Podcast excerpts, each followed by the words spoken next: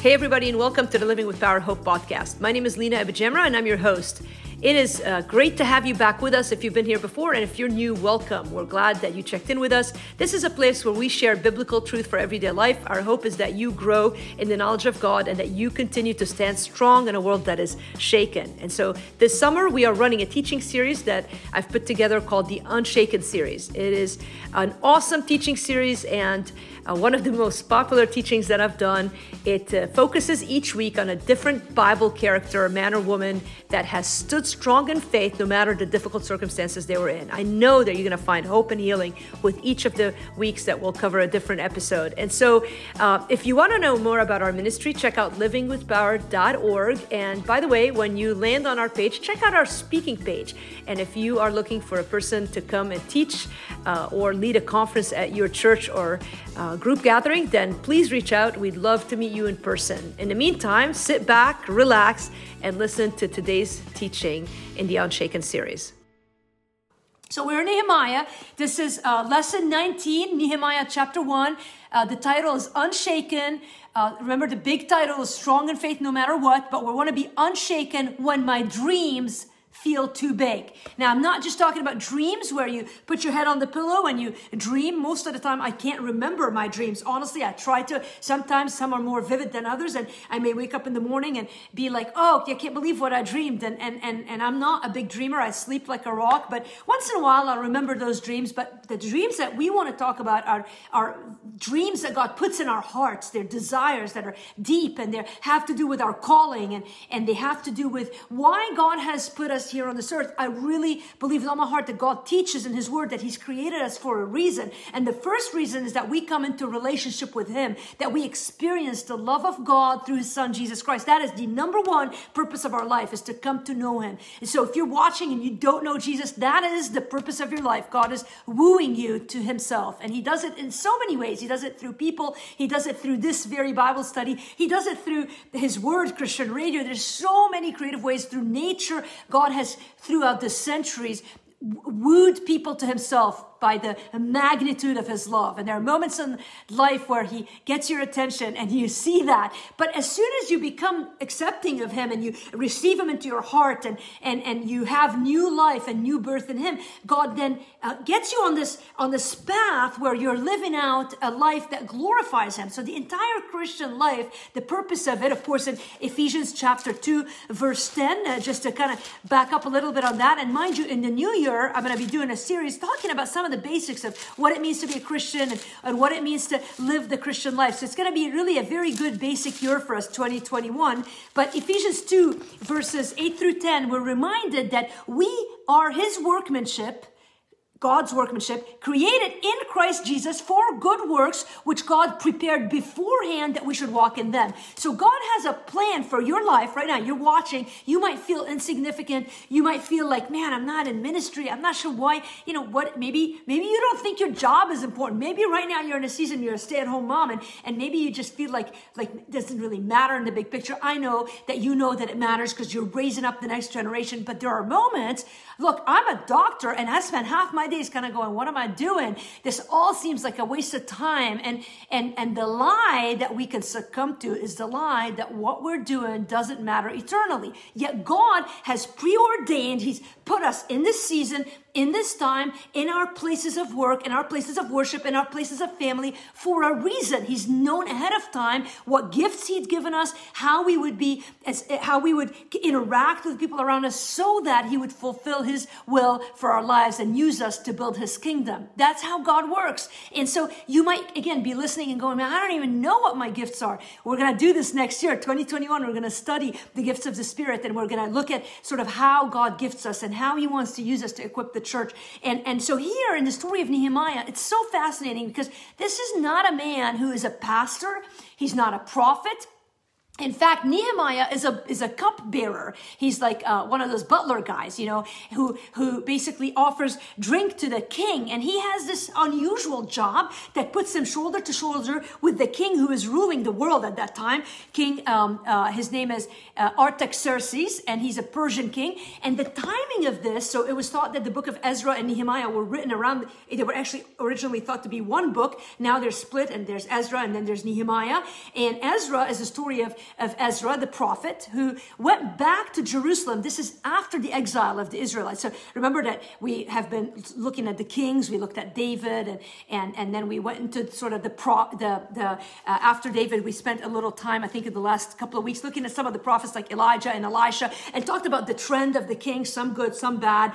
And and there was a period predicted. We skipped that because we're coming, we're making our way to Nehemiah, but we sort of skipped this season where God would would prophesy through the prophets. You know, they would prophesy about God that there would come a time where, where the people of Israel would be sent as exiles into Babylon. And this is the famous verse, Jeremiah 29, you know, where it says, I know the plans I have for you, plans to give you hope in a future. And at the beginning of that verse, and a lot of Christians nowadays go, man, we use that verse out of context because the context of that verse was that the people of Israel were now exiles. And as they were exiles, and this was, by the way, a, a, a form of judgment of God, and, and because the people of Israel were not faithful to him. So part of that judgment is that for 70 years they were sent out in exile. They were living under the rule of the Persians. But God had instructed them in Jeremiah 29 to, to build houses and to dwell in the land and to be, you know, people of, of fruitfulness in the land. And so sometimes our, you know, you might be in a place where maybe you didn't intend to be, but God wants you to flourish in that place. And that's sort of the story of the people of Israel. But years later, um, now Ezra goes back. God leads the king of Persia, not even a godly king. He was a king of, of, of the enemy, really. But God leads that king to allow the people of Israel to go back into the land of promised Jerusalem. Of course, they want to rebuild the, wall around Jerusalem. And so in Ezra, they start that work. And this is about, like time wise, Ezra is 458 BC before Christ. This is, remember that between the Old and the New Testament, there's 400 years. So this is, you know, after Ezra and Nehemiah, there's very little that happens in the Old Testament before you hit that 400 years of silence until the New Testament. Now, we're going to be, we're making our way through, we're not going to jump to the New Testament after this teaching. We're going to make our way through, um, I think we go next week to, um, Job. And so we're going to sort of follow, you know, the way the Bible's written through some of the Old Testament road until we make it to the New Testament a little bit later in 2020. But for now, uh, I just want you to kind of hang on to this idea that Ezra is in 458 BC. And so he is, um, uh, literally he's got just a few years before there's 400 years of silence until the new testament so this is chronologically happening at the end of the Old Testament, if you want to think of it that way. And so Nehemiah comes about, I don't know, 15 years, something like that after Ezra. So 458 is Ezra, and then Nehemiah is written around 445 BC. So that's only 13 years later, right? So there's a gap of 13 years. And you might be like, why are you going through all this? It's relevant because if you know where you are in scripture, it makes more sense to you. Sometimes you pick up a book and you read it and you go, I don't understand how this fits into the narrative. Well, you need to know these things so that when you study it, it all makes sense. And then you see even more amazingly God's faithfulness and, and, and the magnitude of what we're going to see here in a minute, the dream that God gives Nehemiah, because we're talking about dreams. And so, um, so here's Nehemiah, and so he is uh, basically about 13 years after Ezra. So Ezra had taken back a group of people into uh, Jerusalem to rebuild the wall, and they they did not succeed to rebuild it. In fact, there was a bit of a revival, the spike of revival that happens in Ezra's day, and then sort of a flat line, you know, sort of like what you thought was going to be something amazing, and then nothing. And now Nehemiah um, is where we're reading is in chapter one. This is where we're going to pick up on Nehemiah 13 years after Ezra goes back to Israel. So we hear Nehemiah's story. The words of Nehemiah, the son of Hacaliah, this is Nehemiah chapter 1, uh, he says this Now it happened in the month of Chislev, and that is about November, December of the year, in the 12th, into 20th year, as I was in Susa, the citadel, that Hanani, one of my brothers, came with certain men from Judah. And I asked them concerning the Jews who escaped, who had survived the exile, and concerning Jerusalem. And they said to me, the remnant there in the province who, in the province who had survived the exile is in great trouble and shame. The wall of Jerusalem is broken down and its gates are destroyed by fire. So Nehemiah is, we find out in a bit, he's working in the court of the king. He's serving the king his drink. So he's kind of got a place of prominence. Again, he's it, it, rubbing shoulders with the king, even though he's a servant. He's still, and you'll see in a minute when we get into the story, he's on really good terms with the king. And he's actually quite favored by the king. His life and testimony above reproach, because you'll see how the story plays out in a minute. And, and, and, and yet he's got, he's, he knows who he is. This is a man who um, is of the people of Israel. And even though he lives in Persia and is uh, now, you know, has a life that is stable and maybe very, you know, making a good living and, and enjoying the fruits of his labor, yet his heart yearns for home. And he asks and he finds out some horrible news that his home in Jerusalem is broken down and its gates are destroyed by fire. And you're going to see that though Nehemiah is a layperson, he's not a priest, he's not a prophet, he's a layperson, he has a regular job. Uh, yet he is very aware of who God is and what God's plan is. And you're going to see how God uses this man. Why am I telling you this? Because you might see yourself as well. You're not a pastor, you're not a leader, you're not a Bible teacher. What can God do in your life? Well, watch this. So here's Nehemiah's response in verse 4. As soon as I heard these words, I sat down and wept and mourned for days. He felt this burden so heavily. And he says, And I continued fasting and praying before the God of heaven. And I said, O Lord God of heaven, the great and awesome God who keeps covenant and steadfast love with those who love him and keep his commandments. Let your ear be attentive and your eyes open to hear the prayer of your servant that I now pray before you day and night for the people of Israel, your servants, confessing the sins of the people of Israel, which we have sinned against you. Even I and my father's house have sinned. We have acted very corruptly against you and have not kept the commandments, the statutes, and the rules that you commanded your servant Moses. Remember the word that you commanded your servant Moses, saying, If you are unfaithful, I will scatter you among the peoples. But if you return to me and keep my commandments and do them, though your outcasts are in the uttermost parts of heaven, from there I will gather them and bring them to the place that I have chosen to make my name dwell there. They are your servants and your people, whom you have redeemed by your great power and by your strong hand. O Lord, let your ear be attentive to the prayer of your servant and to the prayer of your servants who delight to fear your name, and give success to your servant today, and grant him mercy in the sight of this man. This man, he meant, now he says, now here it is, now I was cupbearer to the king. This guy was a butler. And he just prayed a prayer that shook the earth and the heavens and touch the heart of God. And you're going to see why. Let me read you a little more before I stop. So, chapter two, we go on. In the month of Nisan, now this is about spring of the year. So, so remember, he heard the news about November, December, about six months or so have passed. In the month of Nisan, in the 20th year of King Artaxerxes. So he prays for a good bit of time. He's praying. The burden is brewing in his heart. God is developing a dream. We still haven't heard to this minute what his plan is. We just see a man who has been moved by a burden. And his burden is so heavy that he takes it to God. He doesn't have any place else to take it. But God is birthing a dream in the heart of Nehemiah. And you're going to see how it comes upon him and how this dream takes shape because I think so often when God puts dreams in our souls and in our hearts, he does it in such surprising ways. You wake up one day and you go, here's what I believe God wants me to do. And it all comes together, but it's built on years of prayer and so often years of sitting over this burden. In fact, I wrote this down. Uh, God given dreams are often born out of God driven burdens. God puts burdens on your hearts. A lot of people will say that, that if you want to know what your dreams are, if you want to know what your, what your calling is, look where your bird, look where you're feeling overwhelmed and burdened, the things that move you, the, the things that move you to tears in your life. Is there, is there like people sometimes, they just can't get off their mind, the, the you know, ho- homeless people, like you just can't. This, maybe the refugees, you know, what is it? Maybe it's the racial issue and God has put a burden on your heart and you just can't, you just need to find a solution to it. Usually out of those burdens, that God stirs in your heart, He'll create a dream. And you might be like, well, I don't even know how. Well, what? Well, all you see so far is Nehemiah just praying and saying, God, there's a problem, and we know who you are. Somehow, fix this problem and maybe use me in the process. So now you advance a few months. And so in the month of Nisan, again, uh, he says uh, in the 20th year of King Artaxerxes, this is Nehemiah chapter 2, verse 1, when wine was before him, I took up the wine and gave it to the king. Now, here, get this testimony. This is so important. It says, now I had not been sad in his presence. Now, I don't know about you, but that is a testimony. I mean, that is a man who had never been sad. In fact, so much so, he's not just bragging about his stability. The king says to him in verse 2, Why is your face sad, seeing you are not sick? This is nothing but sadness of the heart. So even the, the king notices that he's sad because he's so used to seeing him happy.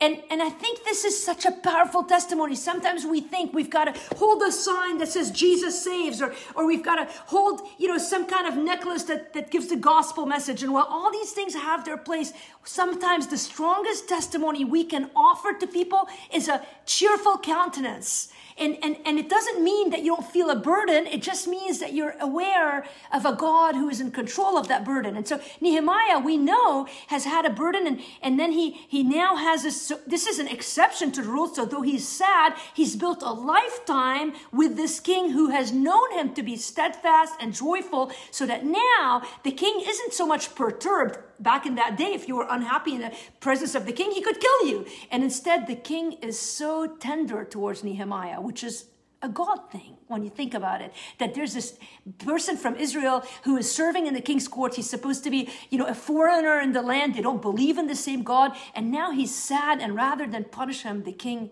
asks him, What can I do to help you? And so here uh, is where we're going to pick up the reading. It says, um, The king said, Why is your face sad, seeing you are not sick? There is nothing but sadness of heart. And so Nehemiah's response, I was very much afraid.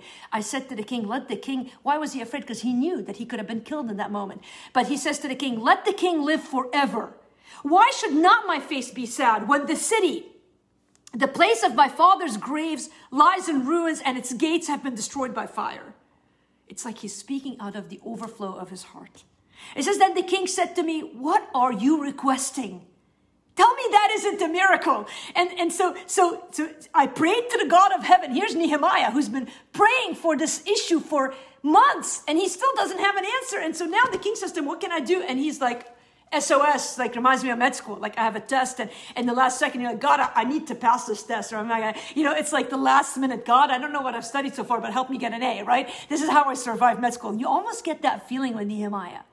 And so he says, he says, I prayed to the God of heaven, and I said to the king, he prayed for favor, I'm sure. I'm sure he prayed for peace. And then he, he says, If it pleases the king, and if your servant has found favor in your sight, that you send me to Judah, to the city of my father's graves, that I may rebuild it. This is a cupbearer, he's a butler. Talk about, we're talking about God given dreams tonight. And you're talking about a butler who God puts in his heart this burden that turns into a dream. And as his dream is to see Jerusalem rebuilt, it's to see the walls back up and the city back to the place where it used to be, to a place of, of health, to a place of revival. And what Nehemiah may not have predicted, but by now it's clear God wants him to be the instrument to bring that city back to life. And so he does not shy away from that dream. In fact, my first point here in today's outline, as we now make some applications, when God gives you a dream, it's never too big for him to accomplish. Listen, this dream was huge. This guy literally has the audacity to ask the king. He says to him, I want to go and rebuild the city. He doesn't say, I want to hire an engineer to rebuild the city. He doesn't say, you know what? I've just been so burdened. If you just like give me a little, you know, time off, I want to pray about what I could do. There's no wishy-washiness. He steps up to the plate and his dream has now been simmering for months and he just jumps into what God has called him to. And he doesn't have all the details and he doesn't have all the answers, but what he has is a faith in a God who has promised to deliver his people and to forgive them if they would return. And so he steps out in faith and he lays it all on the line.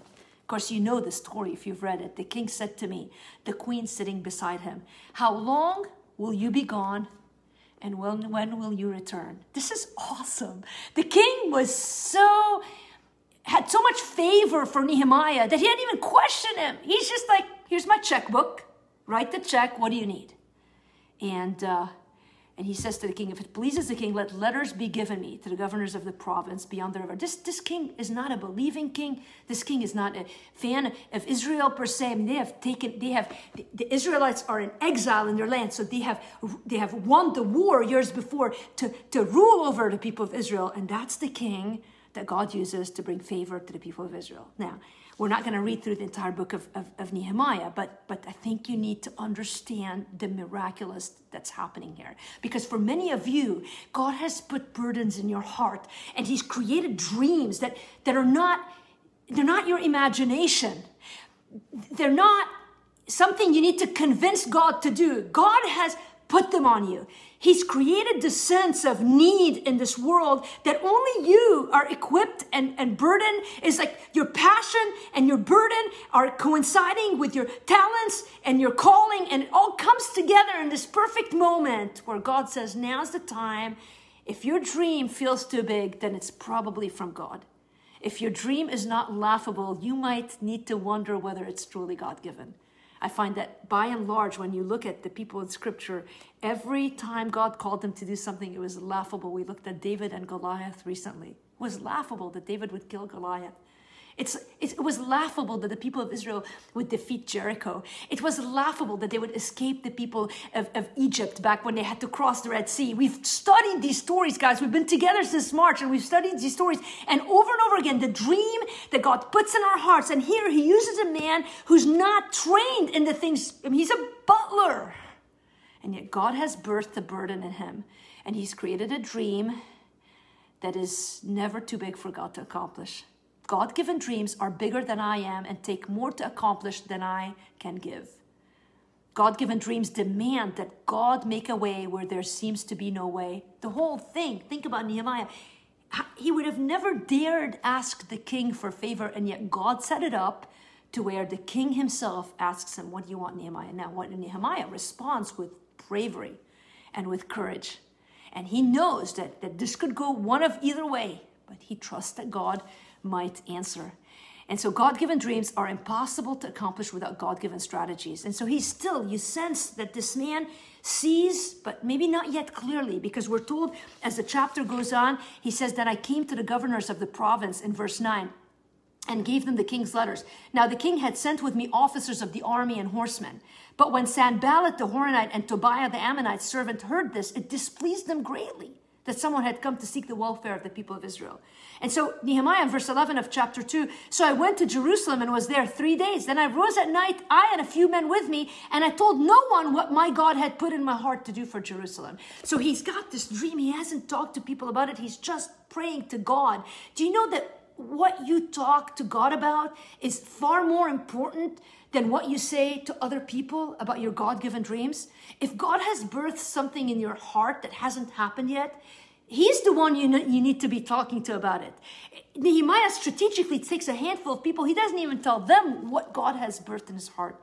And he goes out and you read, he goes out by night. He goes to study the grounds, to make a plan. He doesn't have a strategy yet. He has one strategy, and it is pray and ask God to give me the next step. And so you see this man just taking one step after the next, after the next. And of course, uh, he convinces, he says in verse 17, You see the trouble we're in now. He shares his burden, his, his dream with a handful of leaders. He says, Come, let us build the wall of Jerusalem, that we may no longer suffer derision. And I told them of the hand of my God that had been upon me for good. And then they say, and so they verse um, at the end of verse 18, so they strengthened their hands for the good work. And you see in a very short period of time how Nehemiah goes from a burden, a prayer, to him stepping out in faith, risking everything. He steps away from comfort. He steps away from a life of predictability, of a life of ease to a certain degree. He was offering God, the, the king, wine. That was his job. And he walks away from it to what is going to be a heck of a life and uh, I'll give you the second big point here. When God, so the first big point was when God gives you a dream, it's never too big for Him to accomplish. Number two, when God gives you a dream, it does not mean it will be easy. The easiest part sometimes is that first step when you say yes to God. And then you go, this has been my problem in my life, is that I think, okay, I remember when I first felt the calling to teach the Bible. And I genuinely thought that saying yes to God to go into ministry. I felt in my late 20s, I started teaching a Bible study and I felt God compelling me to give my life to teach the Bible. And I remember saying to God, yes. And, and the energy that it took to get to that yes. I, I remember thinking after that, that from now on, it's like smooth sailing downhill. Do you know that that first yes, in hindsight, was probably the easiest yes? Because what you don't predict is what Nehemiah learned. And of course, so many leadership books have been written about the, the, the, story of Nehemiah and the rebuilding of the wall. They rebuilt the wall in 50 some days. I think it was 56 days, where um, um, in, in, 52 days, sorry, in, in, Nehemiah chapter 6, verse 15, they ended up finishing the wall in 52 days, which is miraculous. But in that process, you'll go through Nehemiah chapter 3, 4, 5, 6, even after the wall is built, and you'll see the struggle. Though the beginning was easy, he gets the burden. The king asks him, What do you need? He writes him a blank check. He sends with him a few soldiers.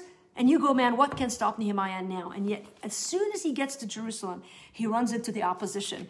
And then you start seeing the opposition coming in. In chapter 3, you see in verse 5, he describes some of the nobles of Israel that would not stoop to serve their Lord. And then you keep reading and you see Nehemiah going into chapter 4 where the enemy sanballat was a leader against the people of israel and they started attacking the people of israel. They badmouthed nehemiah so much so that they had to split the the workforce into two groups. One was just guarding the wall and so their efforts were cut in half rather than they could have finished the wall sooner. Of course, they didn't think they would finish in 52 days. That was all miraculous. But literally half of the workforce had to just guard the wall and, and depend on God and pray. And the other half was working, working, working. And so even that obstacle slowed down the work. And yet God was deepening their faith in him through that delay that was happening. And then like that wasn't enough in Nehemiah chapter five. So you've got the outside opposition, but then you've got opposition within the camp in, Jeremiah, in, in Nehemiah chapter 5, we're, we're told a great outcry of the people arose. And what happened is that the people themselves, the poor people of the people of Israel, were struggling because they were building the wall. They weren't working. They didn't have food to eat. So they were starving. And so and so they came to Nehemiah and said, Man, we want to keep working, but we can't do it. And so that was a problem internally. And Nehemiah had to deal with that problem. And, and, and so they came to a great solution where people started sharing their stuff and, and giving to one another. But that could have gone either way. And then, and I want to bring this up, I know uh, here as we have a few more minutes, I want to show you the heart of Nehemiah because I think this is where we're going with the last point in a second in chapter 5 of Nehemiah, just to give you a glimpse of this man's heart. It says, Moreover, from the time that I was appointed to be their governor in the land of Judah, from the 20th year to the 32nd year of Artaxerxes. So Nehemiah kind of led the people for 12 years. It says, In that time, neither I nor my brothers ate the food allowance of the governor. So they were given a food allowance. He didn't eat it. The former governors who were before me laid heavy burdens on the people and took from them for their daily ration 40 shekels of silver. Even their servants lorded it over the people, but I did not do so because of the fear of God. I also persevered in the work on this wall, and we acquired no land, and all my servants were gathered there for the work. Moreover, there were at my table 150 men, Jews and officials, besides those who came to us from the nations that were around us. Now, what was prepared at my expense for each day was one ox and six choice sheep and birds, and every 10 days, all kinds of wine in abundance. Yet, for all this, I did not demand the food allowance of the governor because the service was too heavy on this people. And then he says this, and this sentence is huge. Remember for my good, O oh my God, all that I have done for this people.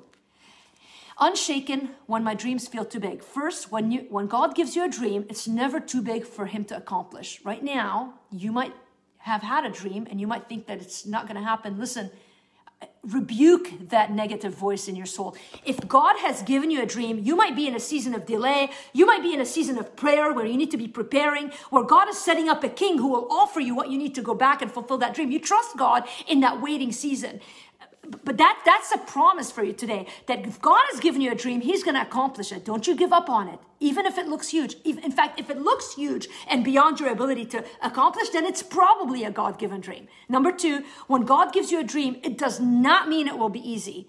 Every dream carries with it a deep burden and deep opposition and every dream takes longer to see through than you anticipated.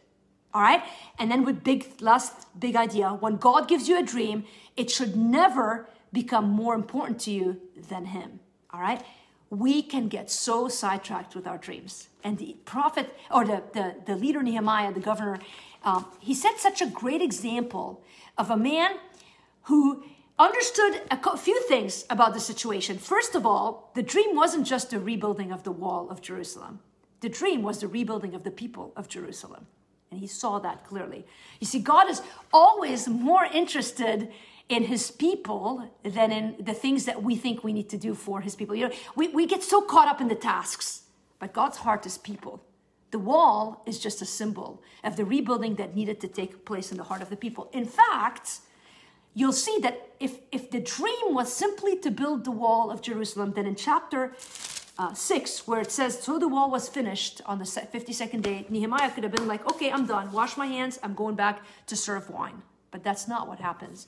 As you read the story of Nehemiah, you enter into a revival. And if you go home, uh, I know you guys have I've, assigned you one chapter three, but if you, after this lesson and into the next few days, spend time and read Nehemiah chapter eight, and then move into Nehemiah chapter 9, you're going to read of a revival that happened. And listen, I mentioned Ezra at the beginning of the lesson. It's worth bringing him up now because here's Ezra who had a dream for the rebuilding of the walls. And his dream for 13 years looked like it was dead. And all of a sudden, God brings Nehemiah in. And so Ezra's been praying, and Ezra has been on his knees. He's a priest, and he's been praying and burdened. And now Nehemiah comes, and the wall is built and Nehemiah and Ezra gathered together, and it says in chapter 8, verse 1, that all the people gathered as one man into the square before the water gate. Listen, if there was anything more important than building the wall, it was what happens in chapter 8, where all the people gathered together, and it says, and he read, Ezra the priest brought the law, which is the Bible basically, before the assembly, both men and women, and all who could understand what they heard. And he read from it, facing the square before the water gate, from early morning until midday. Picture it. These people have just built a wall. They have, they have poured their life. They've been physically exhausted. And what do they do after exhaustion? Well, they gather together for a revival meeting. And Ezra blesses in verse 6 the Lord, the great God. And all the people answered, Amen, Amen, lifting up their hands. And they bowed their heads and worshiped the Lord with their faces to the ground. And also, Joshua Bani, he lists these people. It says, uh, While the people remained in their places, they read from the book, from the law of God clearly, and they gave the sense. They preached it basically. And Nehemiah, and Ezra the priest in verse 9, and the Levites who taught the people said to all the people, This day is holy to the Lord your God. Do not mourn or weep. For all the people wept as they heard the words of the law. They were convicted and pierced to the heart. So he says to them, Go your way, eat the fat, and drink sweet wine, and set portions to anyone. and then it goes into chapter 9. They gather back together and they set their hearts right and they confess their sin and they declare God to be the true God and they bow before him and there's a revival that happens and a rebuilding of the wall. And Nehemiah's job was not to build the wall around the city, but to build back the faith of the people in their, in their God who had never left them or forsaken them.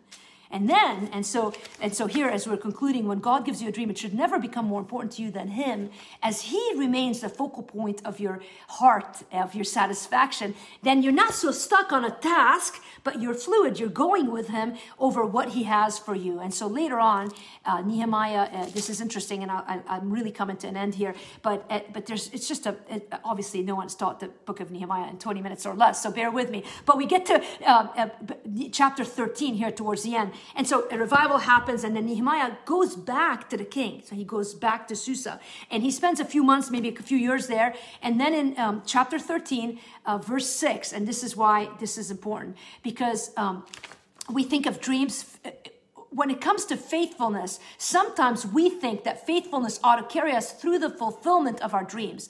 But, but faithfulness goes past when our dreams come to pass. And so faithfulness is needed both when dreams delay as well as when dreams are accomplished. Many of you have accomplished dreams in your life. Maybe it was your dream to get married. Maybe it was your dream to have kids. And God has given you those dreams. And maybe you think, well, the job's done. Well, it's not done. You know, if you're married, you're not never done. If you're a mom or dad, you're never done.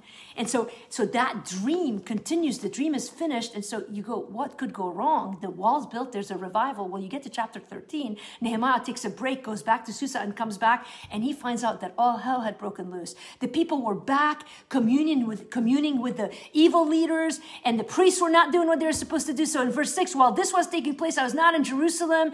Uh, he goes, I asked to leave the uh, the king verse 7 and came to Jerusalem, and I discovered the evil that Eliashib had done for Tobiah, preparing for him a chamber in the courts of the house of God. Here's the priest who had invited the enemy into the house of God. And he says, And I was very angry. I think the KJV says he was very grieved. And I threw all the household furniture of Tobiah out of the chamber, and I gave orders, and they cleansed the chambers, and I brought back there the vessels of the house of God. I also found out that the portions of the Levites had not been given to them. So I confronted officials, and he goes on. This is the end of the chapter, the book. And he goes on and lists all the things that he did on account of the people to restore holiness. And, and he says, verse 30, at the last verse, as we close up this lesson, Thus I cleansed them from everything foreign, and I established the duties of the priests and Levites, each in his work, and I provided for the wood offering at appointed times and for the first fruits. And then you go, how, uh, what kind of affirmation did he get from the people? What kind of thanksgiving did he get from the people? What kind of response did he get from the people? Um, uh, nothing. Uh, the last sentence reflects the heart of Nehemiah, who understood that what we're doing when you're living out your dream is not for the eyes of man, but for the eyes of the Lord. And so it ends with this sentence that I'd read you before that pops up two or three times in this book. Nehemiah says to God, Remember me, oh my God, for good. Nehemiah never lost sight of who it is that he was serving and who it is that he ought to be faithful to. Faithfulness is less about sticking to your dream and more about sticking to your God. Faithfulness is tested when your dreams delay and sometimes look like denials, that happened to Ezra, and then faithfulness is needed both when your dreams delay and when your dreams are accomplished. What is it that you're dreaming about today? What dreams has God put in your life and your heart? Maybe you're living right now. Maybe you're a cupbearer when you want to be a wall builder. And maybe you think God has forgotten you or He's misplaced you. Or maybe you sometimes wonder, did I mishear God? No, you didn't. Listen to me. This time that you're living is a time of preparation. Use it to pray. Use it to get to know your God. Use it to taste and see that God is good. Use it to learn to pray. Use it to develop, to allow God to revive you. Because when you meet God in the secret place of your heart, when you know Him at that level, no matter what happens around you, you, like Nehemiah, can continue because you know that there is a God who sees, a God who remembers, and a God who is pleased in His faithful children.